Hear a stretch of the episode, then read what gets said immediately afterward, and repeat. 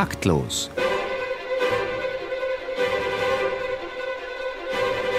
Das Musikmagazin von BR Klassik und der neuen Musikzeitung.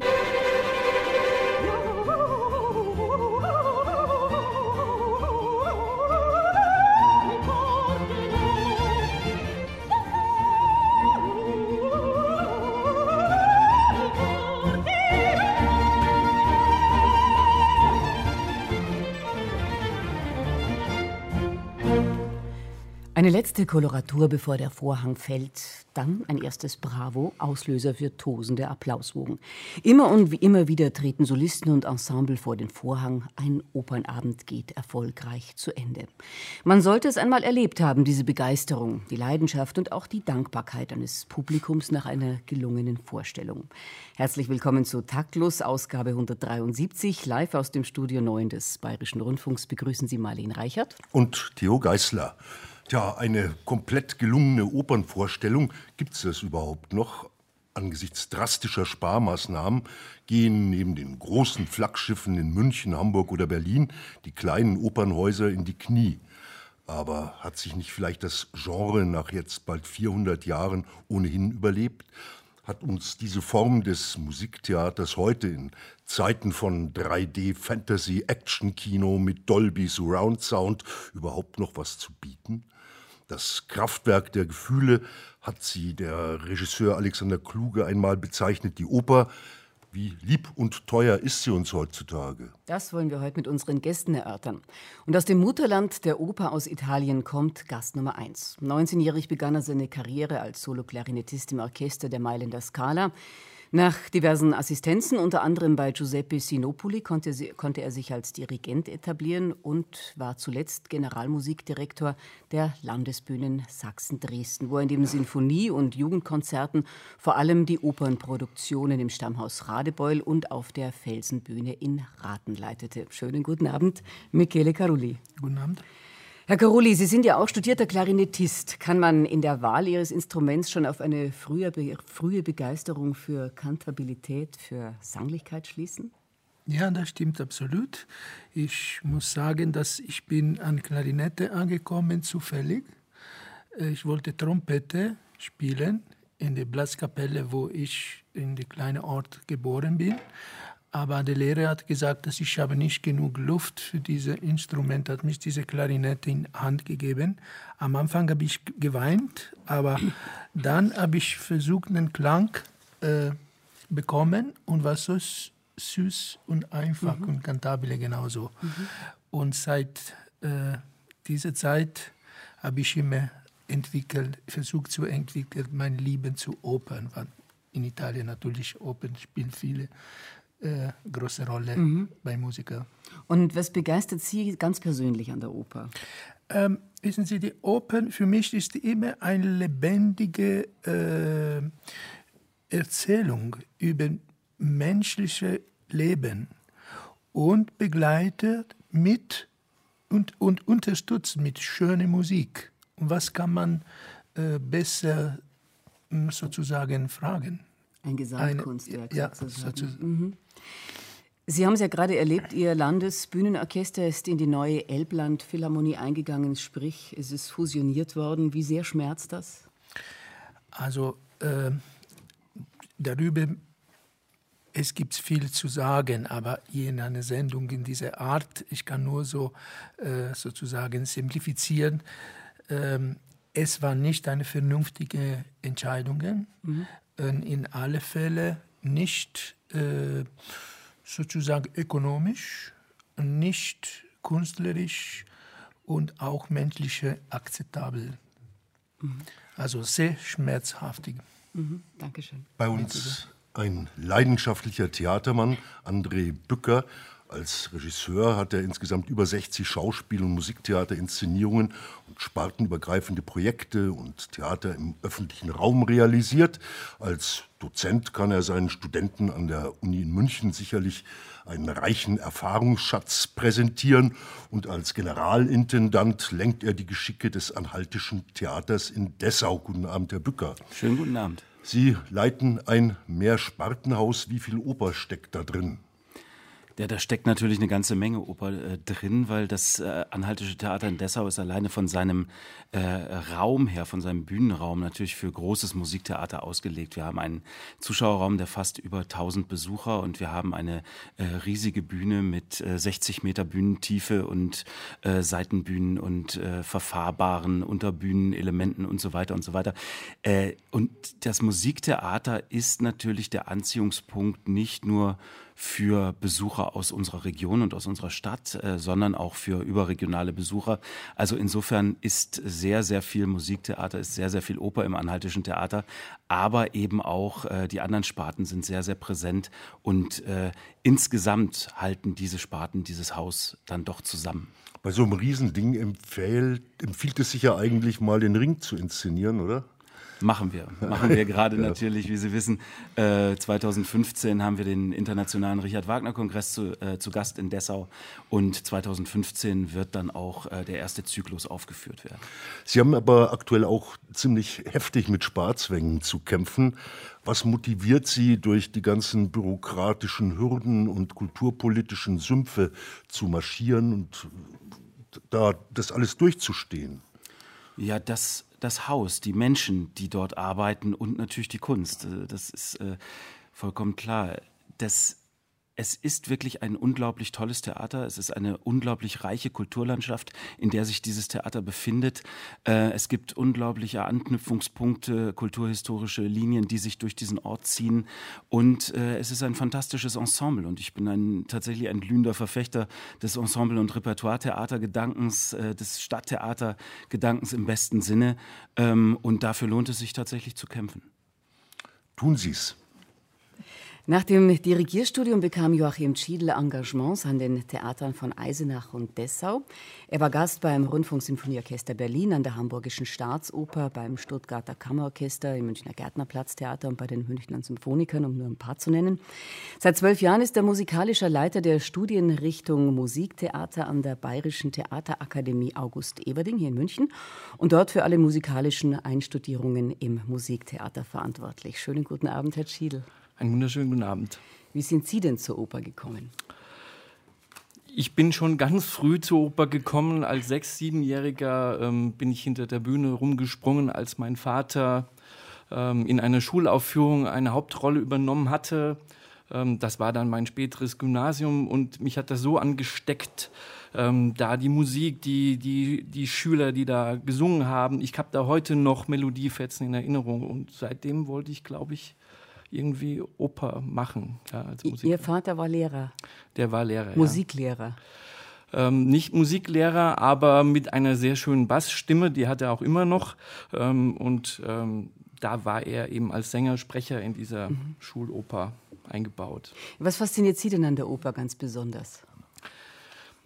Mich interessiert da besonders das Miteinander der vielen ähm, Gewerke, aber auch ähm, der verschiedenen Kunstformen. Also Musik, äh, Poesie, Text, sage ich mal, dann das Bild natürlich, dann das gemeinsame Musizieren oder Agieren in der Interpretation eines Regisseurs oder Regisseurin, die vielleicht spannend ist, die einem neue Sichtweisen auf ein Werk eröffnet und ähm, keine Vorstellung ist wie die andere. Also fängt schon beim Publikum an. Jedes Publikum ist ein anderes und äh, je nachdem, wie die Interaktion zwischen Publikum und Bühne kann es sehr spannend sein, ähm, da unterschiedliche Abende auch zu erleben, live. Mhm.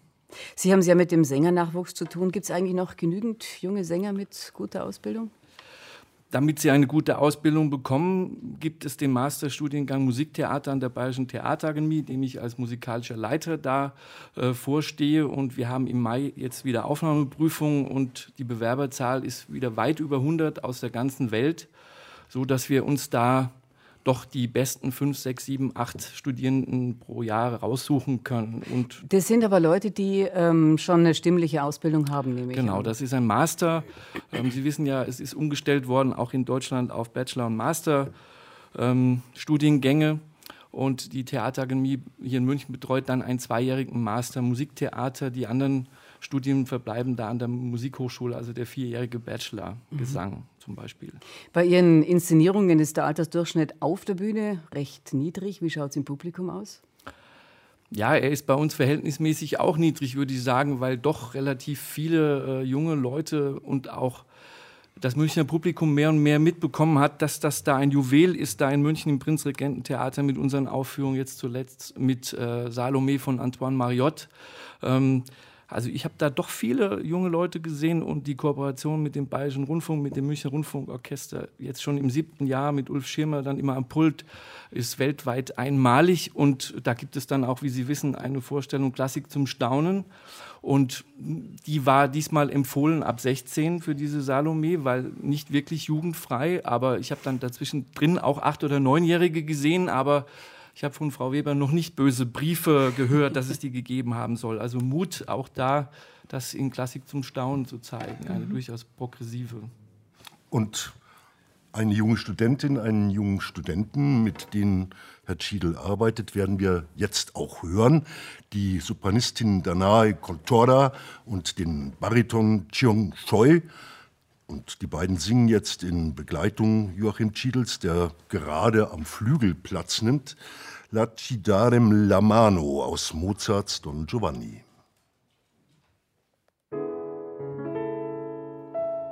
Quel casinetto è il mio, soli saremo, e la gioiello mio ci sposeremo. Placidorem la mano, la mi dirai di sì. Vedi non è lontano, partiam ben mio da qui. Vorrei e non vorrei, mi trema un poco il cuore.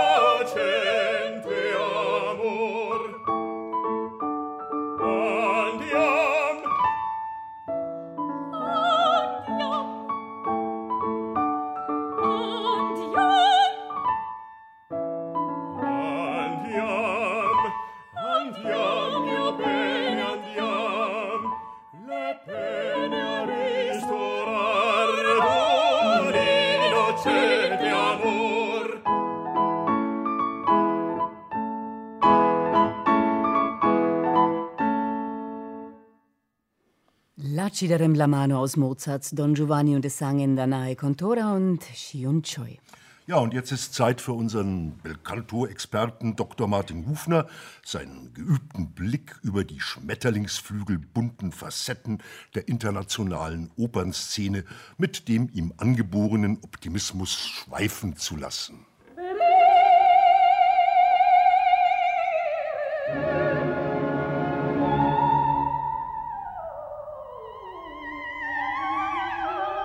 Die Oper war und ist das von Tradition am stärksten geprägte Musikgenre. Nicht nur für Komponisten gilt sie als die Königsdisziplin musikalischen Schaffens. Dank ihrer andauernden Interpretation durch Neuinszenierungen veraltet sie kaum, zumindest künstlerisch. Anders sieht es aus mit ihrem Publikum, das ist nämlich alt und hochgebildet. Für diese Gruppe wirft man also diesen zumal kostspieligen Opern und wie man unterdessen auch weiß, Gebäudereparaturbetrieb an. In anderen Ländern hat man dagegen längst die Konsequenzen gezogen und baut die Opernhäuser sinnvollerweise zu Autoparkhäusern um. Denn Parkraumbewirtschaftung rechnet sich für die Politik besser als die Bewirtschaftung eines Kulturraumes.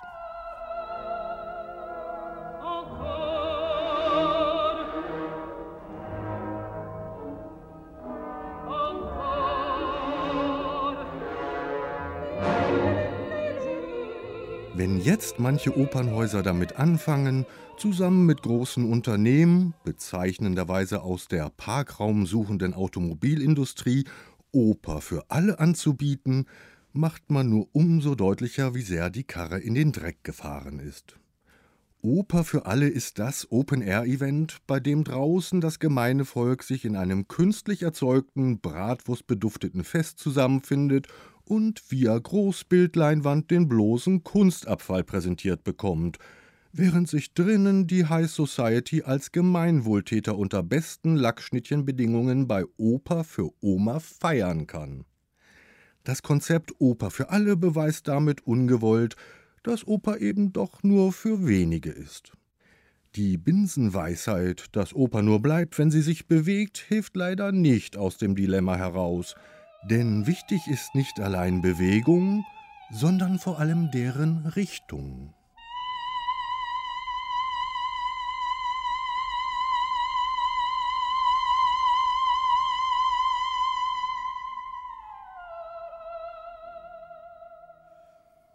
Taktlos auf BR Klassik. Wir fragen heute, wie viel Oper braucht das Land? Gibt es einen Opernschwund? Bei uns sind die beiden Dirigenten Michele Carulli und Joachim Schiedl und der Generalintendant des Anhaltischen Theaters Dessau, André Bücker. Die Oper bewegt sich ja momentan eher nach unten, ob in Schleswig-Holstein, Sachsen-Anhalt, Nordrhein-Westfalen, Thüringen. An der Oper wird gespart. Welchen künstlerischen Schaden richten Fusionen an? Herr Bücker, ja, aber auch das kann man so pauschal erstmal gar nicht sagen, was für einen künstlerischen Schaden Fusionen anrichten, äh, weil das ist, glaube ich, an jedem Ort äh, unterschiedlich. Also äh, ähm, es hat zum Beispiel auch Fusionen gegeben in der in der Vergangenheit, die durchaus durchaus funktioniert haben. Ich äh, welche? Ja, ich bin ja mal Intendant gewesen in Halberstadt, also ein äh, kleines Theater in Sachsen-Anhalt, was auch noch tatsächlich ein ein Opernhaus ist und äh, was fusioniert hat kurz nach der Wende mit mit Quedlinburg, wo eine noch kleinere Stadt und ein noch kleineres Theater war. Und das ist tatsächlich äh, ein Theater, was am absoluten Existenzminimum arbeitet, aber immer noch äh, es schafft, eine Qualität äh, zu bieten, auch für die Leute dort äh, vor Ort und in der Region, in der dort gearbeitet wird. Und äh, das ist, glaube ich, auch wichtig. Und diese Fusionen können auch glücken. Man müsste sie nur klug äh, einfädeln und ihnen Zeit geben. Und sie machen dann. Wenn ich von einer weniger geglückten Fusion erzählen darf, ähm, damals gleich in meinem ersten Engagement, ähm, Landestheater Theater Eisenach hieß es noch damals, ähm, wurde die Sparte Schauspiel da abgebaut und äh, wurde dann fusioniert mit dem Theater in Rudolstadt. Wer sich in Thüringen ein bisschen auskennt, weiß, dass das äh, 100 Kilometer in etwa sind, ähm, die Entfernung der beiden Städte und schon allein die beiden Häuser äh, 0,0 kompatibel sind. Das wunderbar schöne kleine, relativ kleine äh, Haus in, in Rudolstadt und die ja, normal große äh, Stadttheaterbühne in Eisenach, die weder von den baulichen Ausmaßen auch nur annähernd irgendwie zuließen, dass man da äh, Oper, man musste immer doch irgendwie einen Flügel rechts oder links absägen und äh, diese Fusion wurde ja auch dann irgendwann dann wieder eingestellt und Mittlerweile wurde auch leider das Landestheater Eisenach eingestellt, sage ich mal, jetzt nur noch Außenstelle von, von Meiningen. Und das war damals schon der Anfang vom Ende, würde ich sagen. Ja. Äh, wenn ich Herr Caroli. noch was äh, sagen darf. Äh, ich sage was, wahrscheinlich ein bisschen was polemisch, aber wahrscheinlich bringt es ein bisschen Pfeffer an diese Sendung. Endlich. ähm, das heißt, ähm, es ist mir sehr klar und bewusst, dass eine Politik von Fusion es war nötig nach der Wende, weil die DDR-Zeit hat jede kleine Stadt entfernt zehn Kilometer von einer anderen eine Theater funktionierte. Und damals mit wenigen da, äh, DDR-Markt, äh, die haben funktioniert und könnte nicht behalten nach der Wende. Und das war äh, vernünftig, ich denke, eine Fusion damals. Aber jetzt, wir sind noch in einer Phase, wo es geht nicht äh, um diesen Prozess, sonst ich sehe eine Escalation sozusagen, wo äh, es gibt Geld nur für die großen Häuser. Und Aber das kann sehr, sehr, sehr gefährlich sein. Absolut. Wenn ich noch mal einen letzten Satz zu dieser Eisenacher Geschichte sagen darf. Äh, Eisenach hatte damals schon und auch heute noch einen weiten Einzugsbereich nach Hessen hin. Äh, Bebra und wie diese Orte alle heißen, ähm, so dass das Theater eigentlich ähm, gut am Funktionieren war als Dreispartenhaus. Also das erste Bein wurde dann abgeschnitten, äh, indem die Sparte Schauspiel da äh, geschlossen wurde. Das macht eigentlich gar keinen Sinn, weil nun mal die gewachsenen Strukturen ein Dreispartenhaus Sinn machen. Drei Tage spielt Oper, zwei Tage Schauspiel, ein Tag Ballett und ein Tag Schließung wegen vielleicht, ähm, keine Ahnung. Ähm, und das war damals einfach politischer Wille der Stadt und des Landkreises, die dieses Theater nicht wollten. Und dass dann äh, die, die entsprechende Sitzung irgendwo außerhalb verlegt wurde und dem Intendanten das Rederecht verweigert wurde, ähm, weil er noch mal ein paar Zahlen klarstellen wollte damals, das hat mich schon schwer, schwer, schwer äh, getroffen. Naja, es, ich bin eigentlich sowieso für ein Opernhaus in jeder Gemeinde über 5000 Einwohner. Aber das wollen wir jetzt nicht durchdiskutieren, sondern äh, schauen wir doch mal ins äh, Mutterland äh, der Oper nach Italien. Oh. Äh, Herr Carulli, wie oh, sieht es denn da aus? Da gibt es doch, glaube ich, äh, nur noch Sie, drei Opernhäuser. Nein, es gibt mehrere, mehrere, aber nicht vergleiche wie Deutschland. Wenn äh, ein deutsche so Panorama hat ungefähr 90 so Italien hat 15, also das ist nicht vergleichbar. Trotzdem es sind nicht zwei, aber 15 für ein Land, wo die Oper geboren ist, ist zu wenig. Wenn ich dirigiere in äh, Fernost, die fragen mich, Korea oder Japan, die fragen mich, ah, wie Italien, Sie sind Italiener, was spricht Oper? Und ich sage, ich muss mich schämen, weil so äh, in moderner Kultur gibt es so wenig äh, Zuschauer als Oper. Und was ist besonders? Das ich muss sagen. Äh, es, gibt, es ist nicht wahr, dass es weniger Geld für Oper. Es, das ist wirklich eine Lüge. Was kommt hier, dass ähm, Berlusconi wollte Theater schließen machen? Also ich ich bin nicht von Berlusconi, das ist selbstverständlich.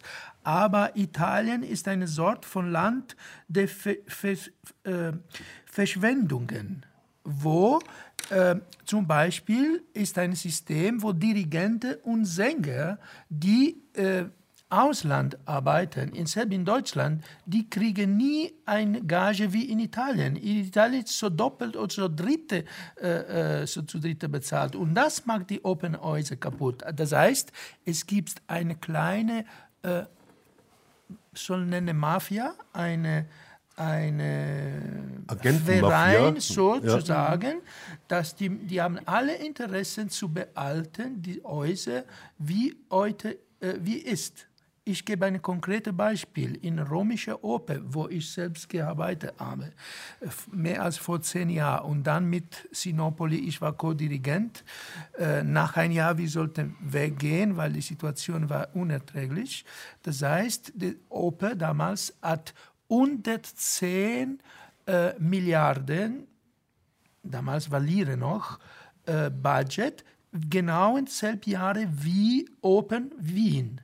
Mhm. Genau. Aber Vorstellung habe in Rom 65 gemacht und in Wien über 170. Mhm. Und mit welcher Qualität auch. Versteht Sie was? Das ist, wenn, man, wenn man sagt, in Italien ist äh, sehr schlecht, weil die, die Leute möchten verkürzende Geld. Äh, wenn was polemisch darf sagen, ich werde noch verkürzen, weil die arbeiten so wenig und die produzieren so wenig und meiste, äh, viele auch schlecht. Mhm. Muss ich sagen, das gibt es auch Ausnahmen, zum Beispiel äh, gern zitierende Fall Turin, äh, Theater Turin, Theater Reggio, was habe ich gehört, zum ersten, die haben ein Budget nicht so wie Rom, und äh, die versuchen auch ein Repertoire-Theater machen, weil heute ist so äh, übrig. In Italien gibt es diese Systeme mit Saison und die mag sechs, sieben Titel pro Jahr und Schluss. Herr, Herr Bücker, die, diese Riesenzahlen, diese, diese wunderbaren Etats, die müssten Sie ja eigentlich ein bisschen neidisch machen. Äh, Ihr Etat beträgt in etwa für das ganze Haus naja, wir sind bei äh, 18 Millionen für das, äh, für das ganze Haus. Das kann ich jetzt unmöglich in Lire umrechnen, aber äh, es ist nicht, nicht. Nicht, nicht, ganz so viel. ähm, äh, Sie äh, bezahlen Ihre Künstler nach Haustarifverträgen.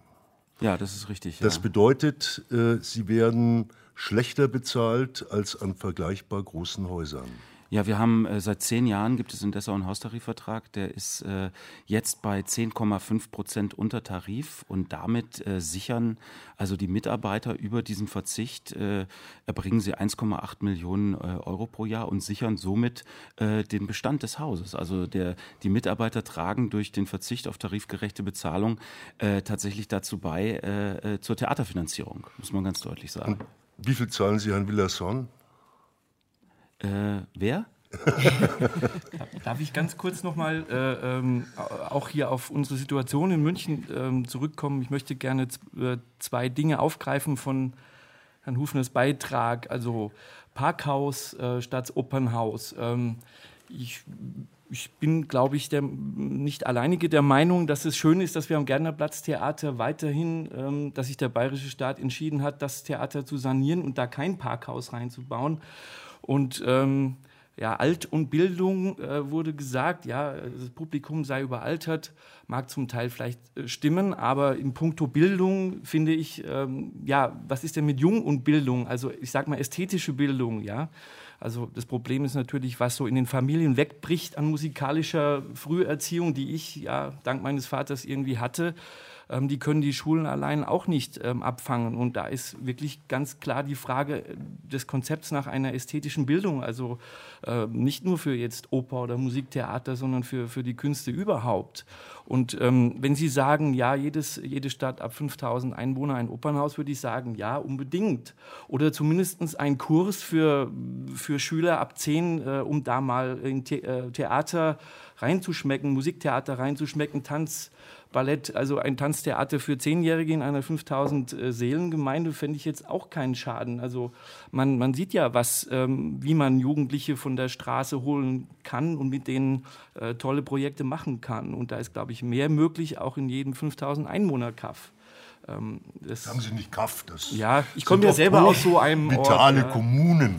Ja, da könnte man natürlich in der Schule auch schon anfangen, aber wenn ich mir das so anschaue, ich habe ja einen Sohn, der in der Schule ist, was da in Musik so läuft. Ja, es ist natürlich so. da sehr lehrerabhängig, aber es muss ja. natürlich auch qualifizierte ähm, Kräfte geben, die, die sage ich mal, neue Ansätze vielleicht schaffen. Also äh, man darf nicht zu sehr nachtrauern, was mal war. Man muss halt schauen, was man vielleicht mit neuen Konzepten ähm, auch in großen Städten hier München äh, machen könnte. Ja. Mhm. Also ich habe so das Gefühl, viele wursteln so jeder vor sich hin, aber natürlich könnte man auch Kräfte der verschiedenen Staatstheater und, und kleinen Gruppen auch miteinander mal bündeln, äh, gegebenenfalls. Das findet meines Erachtens noch zu wenig statt. Wie sind denn eigentlich die Aussichten für junge Opernsänger? Ja, die äh, Aussichten für junge Opernsänger werden eigentlich auch immer schwieriger. Ähm, es gibt Opernstudios allen Ortens. Äh, das sind ähm, nicht mehr nur an den großen Häusern wie München und Hamburg, sondern mittlerweile auch an, fast an mittleren Häusern, wo dann die jungen ähm, Absolventen zu einer halben Anfängergage, die eh schon sehr niedrig ist, ähm, da einen vollen Job äh, leisten. Und dann ja, nach da zwei muss ich Jahren, sagen, das machen Ärzte auch. Ja, nur wenn Sie wissen, was nach äh, vier, fünf, sechs Jahren Gesangsstudium, was die Anfängergage ist, ähm, dann muss man sich das wirklich gut überlegen, ob man nicht vielleicht doch lieber BWL oder Jura äh, studiert. Ähm, oder Pilot wird vielleicht. Ja. Äh, bringen Sie Ihren Sängerinnen und Sängern nicht vielleicht auch bei, ihren Berufsstand gerade zu jungen Menschen, zu Schülern hinzutransportieren. Wäre das vielleicht ein Ansatz, um äh, in Schulen mehr Interesse für Belcanto, für Operngesang zu generieren? Ja, mit dem Münchner Rundfunkorchester, ich habe es schon vorhin angesprochen, äh, auch mit der Geschichte Klassik zum Staunen, die dann ähm, mit unseren Vorstellungen auch verknüpft wird, da geht man in die Schulen, da werden die Schüler da schon vorbereitet, sonst könnten die so eine französischsprachige äh, impressionistische Oper gar nicht irgendwie verarbeiten und, und verkraften. Aber die Reaktionen, die, die ich zumindest kenne, die zeigen, dass dieses Konzept ähm, wirklich einen Sinn macht und äh, die Kolleginnen und Kollegen vom Rundfunkorchester sind da auch sehr aktiv. Also das ist mal eine, glaube ich, vorbildliche Zusammenarbeit, die auch hoffentlich so weitergeht. Ja, und äh, unsere jungen Sänger mit den Berufsaussichten, wie gesagt, hier sitzt ein Generalintendant, das ist natürlich ein potenzieller Arbeitgeber ich sage natürlich meinen jungen äh, Absolventen, ja, schau halt, wo Kontakte sind. Vieles ist auch einfach dann ein bisschen, ja, muss man Eigeninitiative doch auch zeigen. Also haben Sie ein Opernstudio, Herr Böcker? Nein, haben wir nicht. Nein. Aber haben Sie heute vielleicht schon äh, gecastet? Äh, ja, natürlich ist man immer, immer auf der Suche und hält äh, immer äh, Augen und Ohren natürlich offen und äh, ähm, versucht natürlich auch äh, den Sängernachwuchs zu beobachten und möglichst viel Opern auch zu schauen an anderen Standorten, an anderen Theatern, in anderen Häusern. Das ist vollkommen klar, das gehört dazu. Aber ich möchte vielleicht äh, noch mal was zu unserem eigentlichen Thema auch sagen, zum, zum Schrumpfen, zu der fin Finanzkrise die gibt es ja eigentlich gar nicht. Das muss man ja auch vielleicht mal so sagen. Das Geld ist ja da. Äh, es wollen äh, gewisse äh, kulturpolitische Entscheidungsträger nur nicht mehr den Theatern und Orchestern geben. Das ist zum Beispiel in Sachsen-Anhalt ganz klar der Fall, dass dort entschieden wurde, den Theatern und Orchestern wird das Geld weggenommen. Dafür wird in Denkmal- und Jubiläumskultur investiert. Also in die Jubiläen Kranach, Luther Bauhaus, in die Welterbestätten, in Museums Hausbau, in Denkmalpflege äh, und so weiter und so weiter. Und das ist doch eine Entwicklung äh, in unserem Land, über die wir uns unterhalten müssen. Wir haben, finde ich, keine Krise des Stadttheaters und auch keine Publikumskrise. Wir haben auch keine Opernkrise. Äh, wir haben eine Krise der Kulturpolitik. Das äh, empfinde ich, ich so. Ja.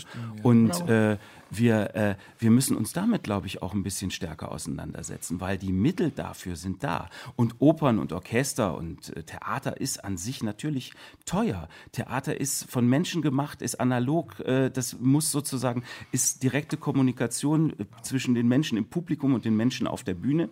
Und äh, diese Menschen sollen auch, bitteschön, finde ich, weil sie sind hoch ausgebildete Spezialisten, sollen davon auch leben können.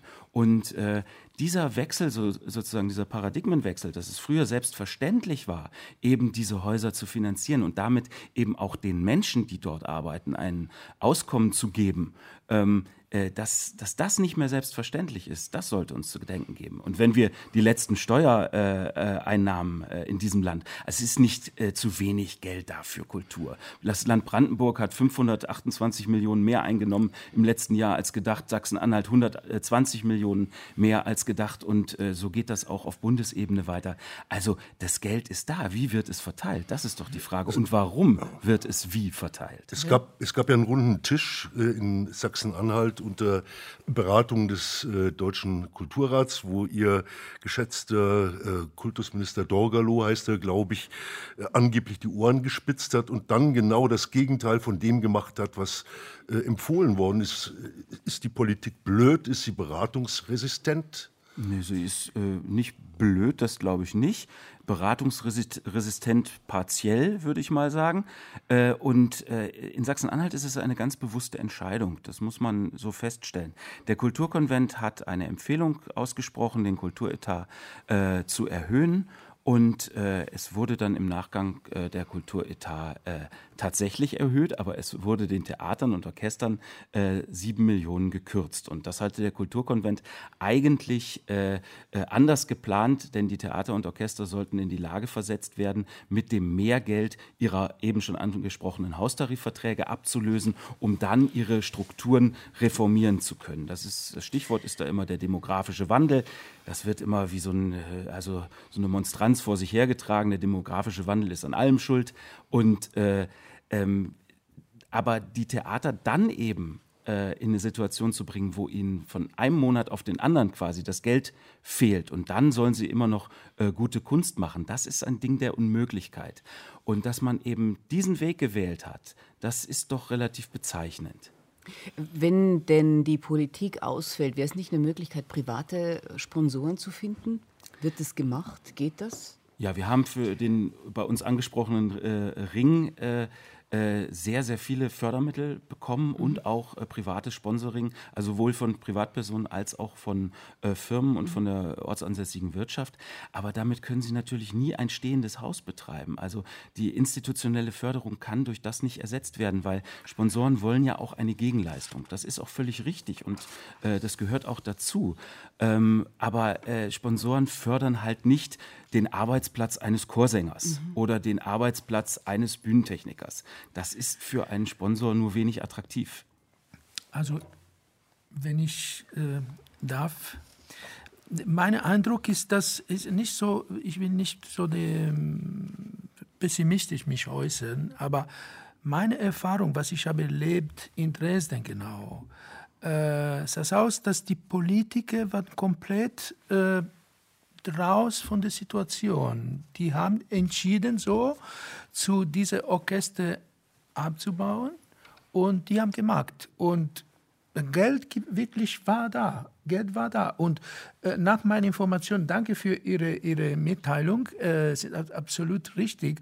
Ich weiß, dass in Deutschland Annahmesteuer dieses Jahr des, der nie so äh, hoch war äh, äh, in jeder, jeder Zeit. Aber warum sollte trotzdem Theater und Orchester ab, abgebaut?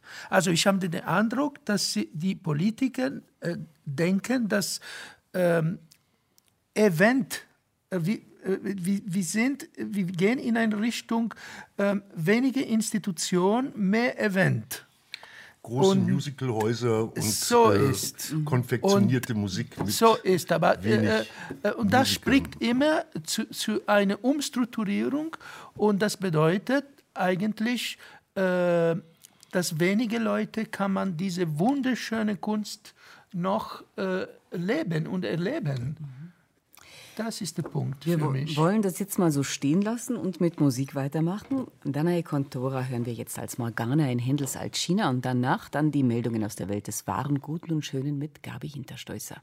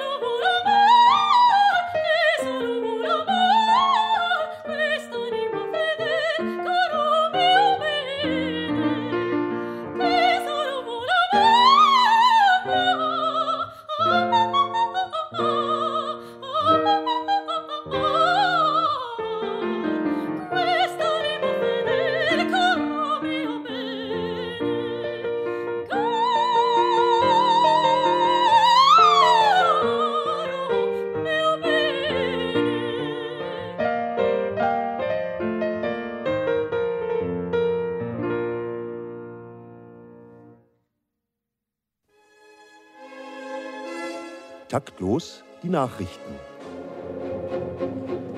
München. Das neue Leitungsteam der Musikbiennale München, Manos Zangaris und Daniel Ott, geht mit der Oper in den öffentlichen Raum. Für ihre erste Ausgabe ist eine Uli Hoeneß Wandeloper mit dem Titel Die diebische Elster geplant. Sie wird gleichzeitig in der Allianz Arena und im Finanzamt München II aufgeführt. Wenn die Menschen nicht zur Oper kommen, kommt die Oper eben zu ihnen. Wir müssen immer dahin gehen, wo es wirklich weh tut, sagte Daniel Ott während der Open-Air-Pressekonferenz auf den Rieselfeldern des ehemaligen Flughafens München-Riem vor 1400 musikbegeisterten Lufthansa-Piloten. Berlin. Umbruch bei der GEMA. Auf der in der nächsten Woche stattfindenden Hauptversammlung der Musikalischen Verwertungsgesellschaft wird ein neuer Verteilungsplan verabschiedet. Danach wird die Kategorie E-Musik komplett aus dem Verteilungsplan gestrichen und nur noch Werbemusik als einzig gesellschaftlich relevante Musikform abgerechnet. Musik ist heute sowieso nur noch als ökonomischer Faktor möglich. Wem das nicht passe, der könne sich ja der neu entstehenden Verwertungsgesellschaft C3S anschließen und bleiben, wo der Pfeffer wächst, meinte feixend der GEMA-Vorstandsvorsitzende Harald Heker in der Lounge der Semper Opernbrauerei Dresden. Rom. Nachdem mit der Mailänder Scala auch das letzte italienische Opernhaus aufgrund von Publikumsmangel schließen musste, hat der engagierte Kulturverfechter Silvio Berlusconi drastische Sofortmaßnahmen eingeleitet. Seine landesweiten Fernsehanstalten senden jetzt täglich zwischen 10 Uhr vormittags und 4 Uhr morgens alte Seifenopern aus den Jahren 1970 bis 1980, darunter das beliebte Oben ohne Spektakel Cin Cin.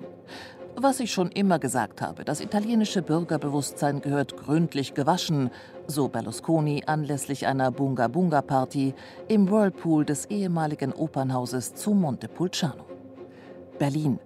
Nach dem umwerfenden Erfolg seines Fußballoratoriums erhielt der Münchner Komponist Moritz Eggert vom frischgebackenen Berliner Kulturstaatssekretär Tim Renner den Auftrag für eine monumentale Lufthansa-Oper. Sie soll en suite von 2015 bis 2020 statt Luftverkehrs auf dem gesamten Areal des im Bau befindlichen Willy Brandt-Flughafens stattfinden. Da sparen wir jede Menge Kohle, so Renner im Interview mit der Bunden, weil wir die drei alten Berliner Schrottopernhäuser teuer an Gazprom verticken konnten, als Energiespeicher für neue Kraftwerke der Wärmegefühle. Dessau. Der Zuschauerraum des Anhaltischen Theaters wird auf 15.000 Plätze erweitert. Nur so könne man dem Ansturm auf Karten für den von André Bücker inszenierten Ring des Nibelungen einigermaßen gerecht werden, meldete das Stadtbauamt. Kurz zuvor hatten die Bayreuther Wagner-Festspiele die sofortige Beendigung ihres Spielbetriebs verkündet. Grund seien unüberbrückbare künstlerische Differenzen zwischen den Wagner-Schwestern, so Bayerns Kunstminister Spähnle. Ein aus Restbeständen der Stoiber-Ära zusammengebastelter Transrapid wird unentwegte Wagnerianer künftig von Bayreuth nach Dessau beamen. Sie hören das Musikmagazin Taktlos live auf BR Klassik und bei uns geht es heute um die Oper. Bei uns sind die beiden Dirigenten Michele Carulli und Joachim Schiedl sowie der Generalintendant des Anhaltischen Theaters Dessau, André Bücker. Also in Dessau werden in Zukunft die Richard Wagner Festspiele stattfinden, haben wir gerade gehört. Wie schaut es denn eigentlich mit der zeitgenössischen Oper aus? Herr Bücker, ein Haus wie Sie, haben Sie die Mittel, äh, Aufträge zu vergeben? Äh, ja, wir haben äh, Aufträge vergeben tatsächlich, allerdings äh, im äh, Bereich Musical äh, für dieses Jahr. Wir haben eine Uraufführung äh, so. eines Casanova-Musicals. Oh, oh. ja, ja, am Ende der Spielzeit. Ja, ja, ja, ja, ja. aber wir haben vor allen Dingen auch im Bereich Kinder und Jugend ähm, auch Aufträge vergeben. Wir haben Oscar und die Groschenbande gemacht, eine Kinderoper, tatsächlich nicht nur mit mitwirkenden Kindern, sondern die haben, die haben also auch, auch äh, nicht Workshops gemacht zu der Oper, sondern die haben wirklich auf der Bühne gestanden, haben selber gesungen und äh, selber gespielt und äh, dieses Stück dann auch entwickelt. Das war eine äh, wirklich ganz, ganz tolle Geschichte. Und äh, also solche, solche Dinge machen wir schon. Also wir haben jetzt nicht äh, die klassische Oper sozusagen, die klassische moderne Oper als Auftragswerk im Repertoire. Das also, haben wir nicht. Herr Schiedl. Ja, ich wollte da gerne mal ähm, die ähm, Intendanten ermuntern, ähm, was Repertoire betrifft, ähm, ja, das gibt doch den Kanon von den 100 oder 120 Stücken äh, Musiktheaterwerken, wie wir alle wissen. Und ähm, klar, Uraufführungen sind äh, auch gut und richtig und wichtig. Man müsste vielleicht eine Art Verpflichtung einführen äh, für Zweitaufführungen. Ja? Also meines Wissens gibt es nur ein ähm, Opernhaus in Deutschland, was sich so spezialisiert hat auf Zweitaufführungen von uraufgeführten Musiktheaterwerken. Weil da ist meistens dann die Presse nicht so dahinterher und es ist ein bisschen weniger interessant. Aber eigentlich ähm, ist es schade, dass, und das ist auch ein bisschen, das Repertoire schrumpft auch immer mehr. Also von daher Opern schrumpfen im übertragenen Sinne, wenn immer nur noch 100 Stück gespielt werden, Zauberflöte und Carmen, schrumpf, schrumpfen wir damit auch irgendwie zusammen. Das ist natürlich Absolut, klar. ja. Das, also das Schrumpfen ist äh, wirklich auf den Spielplan und das Repertoire Ja. tatsächlich äh, äh, auch zu beziehen. Also bei, bei uns, wir haben fünf, äh, im besten Falle fünf äh, äh, Opernneuproduktionen oder Musiktheaterneuproduktionen im Jahr. Und da müssen sie natürlich also auch sehr, sehr viel abbilden, sage ich, Ich glaube mal. ja, dass das Publikum äh, da mitgeht. Also Herr Bücker, Sie haben mir vorhin erzählt, wie in Dessau ähm, Ihre Ausgrabungen dann doch sich rumsprechen und da dann nach und nach die, die Zuschauer auch kommen. Und also auch unsere Salome von Mariotte äh, war, war gut besucht. Also ich würde alle ähm, Opernmacher ermuntern, von den über 22.000 nachgewiesenen Opern da doch mal mehr auf ähm, archäologische, musikarchäologische Suche zu gehen. Ich glaube, da, das würde auch bedeuten, dass das Publikum vielleicht neu interessiert werden könnte und die Eventkultur auf der einen Seite, da habe ich gar nichts dagegen. Die, das Kulinarische an der Oper, ja, das wird man nicht ganz ähm, abschaffen können und wollen. Aber auf der anderen Seite halte ich da Repertoireerneuerung für eine Möglichkeit gegen diese, ja, sich selbst von innen raus auch inhaltlich erneuern, glaube ich, ist auch wichtig. Also ich habe bei uns äh, zum Beispiel die Erfahrung gemacht, dass das Publikum sehr, sehr wohl daran interessiert ist, auch die unbekannten Sachen äh, zu bekommen. Also wir haben äh, Estlamont gemacht jetzt, äh, das läuft beim Publikum ganz hervorragend. Wir hatten äh, La Muerte Portici äh, auf dem Spielplan, lief äh, zuschauermäßig auch sehr, sehr gut. Also das, was man so als Intendant dann immer so unter Risikoposition eigentlich verbucht, weil es kennt eben keiner, es ist eben nicht Tosca, äh, Carmen, Bohème. Aber das funktioniert eigentlich sehr gut und ich kenne das von Kollegen eigentlich auch, dass die sagen, ja, das äh, kann durchaus funktionieren. Ja, der Mut ist unterschiedlich. Also wir haben händeringend einen Kooperationspartner, also ein anderes Opernhaus gesucht, die diese Salome von Mariotte vielleicht übernehmen würde in unserer ähm, Regiefassung und dann da am dortigen Opernhaus zu spielen. Also ähm, Das weiß ist nicht. aber auch etwas, was ein paar Jahre braucht eigentlich, so eine Entwicklung, glaube ich auch. Ich Ja, glaube, man muss, die, man muss die das auch Kollegen müssen länger entdecken, dass das Möglichkeiten Ja. sind, die da vielleicht bestehen. Also, Genau.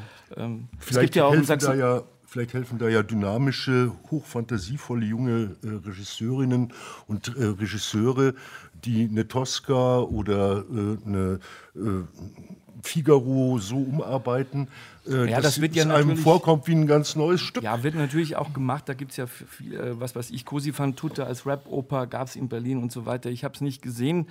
Ähm, kann sein, dass das ähm, eine Erneuerungsmöglichkeit ist der alten Dame Oper, aber ich glaube, dass die doch noch so viel hergibt, dass, dass ähm, man ja ähm, genügend Werke finden kann. Und natürlich ist es ein, wir sprachen darüber, dass es teuer ist, ja.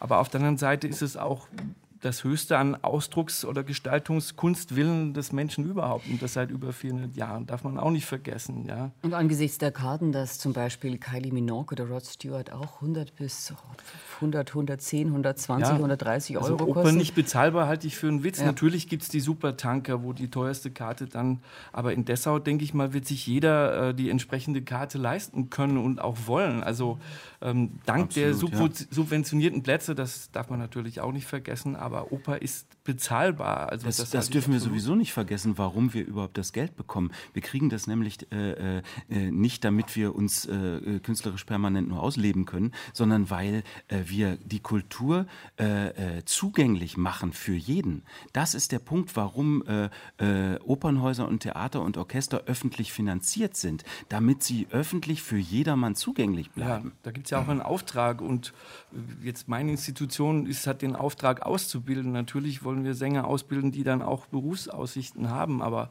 So soll es sein. Deswegen in jede Kommune mit mehr als Würde ich schon 5000 sagen, würde ich schon Einwohnern sagen. Ich ein dafür. Opernhaus, jawohl. Also Fazit, sehr viel Oper braucht das Land. Vielen Dank an unsere Gäste, die beiden Dirigenten Michele Carulli und Joachim Schiel, sowie dem Generalintendanten des Anhaltischen Theaters Dessau, André Bücker. Vielen Dank auch ans Team in der Sendetechnik Josel Teegarten und Fabian Zweck, Regie Christoph C. Stechbart und Redaktion Alexandra Maria Dielitz. Nachhören oder als Podcast downloaden können Sie die Sendung wie immer unter nmz.de slash taktlos. Da gibt es inzwischen ein riesiges Archiv und feine Filmchen und das Ganze gibt es natürlich auch im Podcast-Service von BR Classic. Und da finden Sie auch Informationen zu unserem nächsten Thema. Das präsentieren wir gemeinsam mit dem Lernradio am 8. Mai live aus Karlsruhe. Und da heißt es Verkauf dich Musiker. Am Mikrofon verabschieden sich Marlene Reichert. Und Theo Geisler. Und das letzte Wort hat unser Bariton Chiung Chong. Der Choi, der singt jetzt die Arie des Riccardo aus dem ersten Akt von Bellinis I Puritani a per sempre.